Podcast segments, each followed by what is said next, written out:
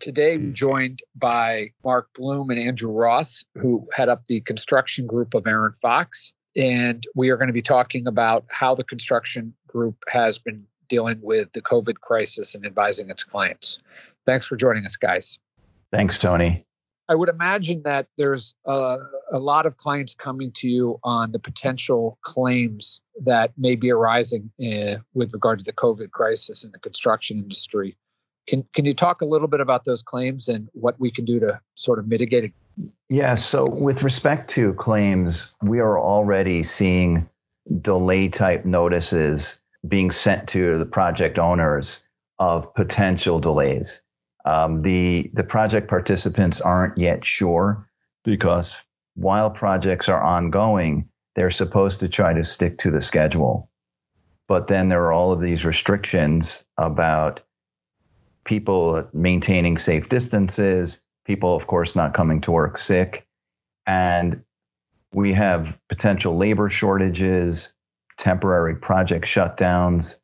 There are supply chain disruptions where there are materials that traditionally would come from China, um, heavily restricted, as well as factory shutdowns, as well as market price escalations.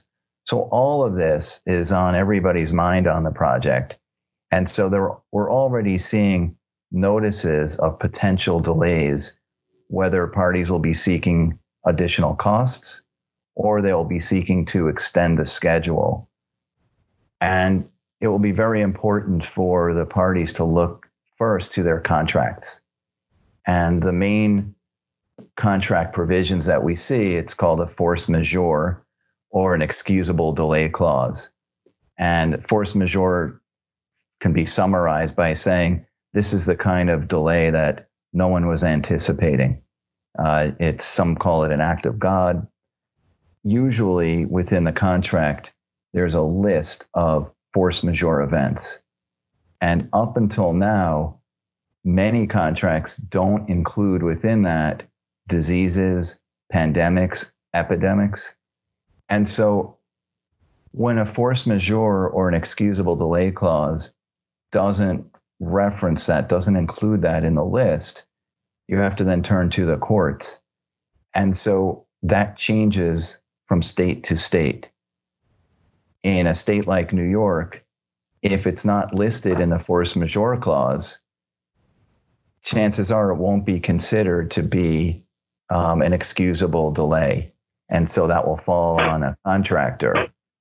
Um, all of this means is that it's going to be important for the parties to protect their rights when they're and they're seeing delays or anticipating delays.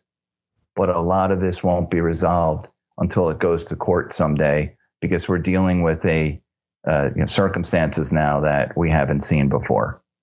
So I'd add to that, Mark, that when contractors are examining the and owners are examining the uh, force majeure or excusable delay clause, they also have to look closely at the notice provisions uh, in in the contract in order to preserve a claim uh, that uh, for a force majeure delay.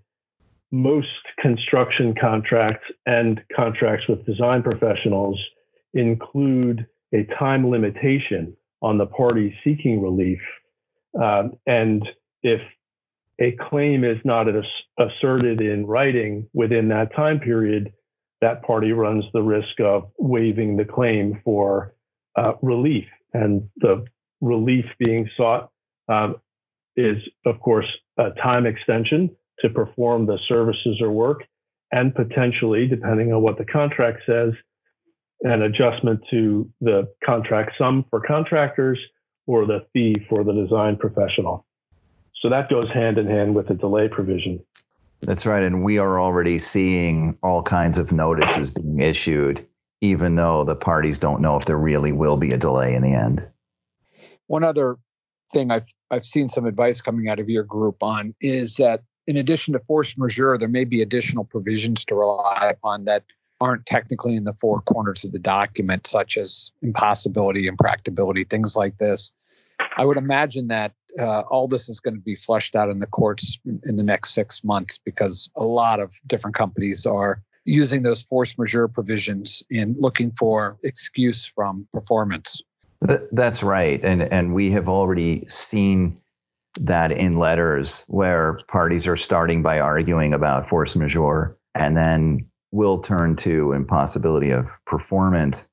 And not only will it have to be decided in the courts, but state by state, they'll get different results. And so there is a lot of uncertainty. And, and that's why one of the most important issues here is how can parties, when they're facing this, these issues, how can they try to mitigate their delays and potential damages? Yeah, I, I think that's absolutely right, Mark. Uh, um, in you know, mitigation is built into every contract. Parties have the duty to mitigate costs and damages that arise out of events, and owners, you know, particularly in um, the current um, state of emergency, it's really beneficial to projects for owners and contractors to look at impediments to performance cooperatively and collaboratively. And um, so owners and contractors should be discussing how to mitigate the impacts of COVID-19. Uh, and that's, you know, that's done in part through, um, you know, examining the action plan that's proposed by contractors, um, looking to have it enforced, uh, and employing those safe uh, means of safe social distancing on the site, resequencing the work, and having double shifts, as we discussed before. Also, though, contractors need to, to the extent feasible, plan for what they know right now are going to be additional difficulties arising out of uh, this epidemic. Supply chain disruptions and market price escalation. And that can be done not entirely, but as much as possible by seeking alternative sources of materials. And for and that's for projects that are already underway where contracts are signed. For new contracts, owners should make it clear that the general contractor or construction manager should build into the contract price any current market price escalation and supply chain risks. The same goes for design professionals who, when they're specifying products uh, to be used in the construction, ought to be conscious of areas of the world that are particularly hard hit by this and who may have difficulty supplying uh, materials. And that, that goes for China and Italy and, and other places. And related to that is we're wondering, you know, we saw this after um, 9 11, which was on a smaller scope, but with all the efforts that had to, and the resources that needed to be used for the recovery at that time, the projects, other projects had to slow down so that the resources could go for those. And so we are wondering now if if there is a need to greatly expand hospitals and build temporary structures uh, to house people if that's going to have another impact on ongoing projects. Thanks again for joining us, Andrew and Mark. Uh, really appreciate it. Thank you. You're welcome. Thank you.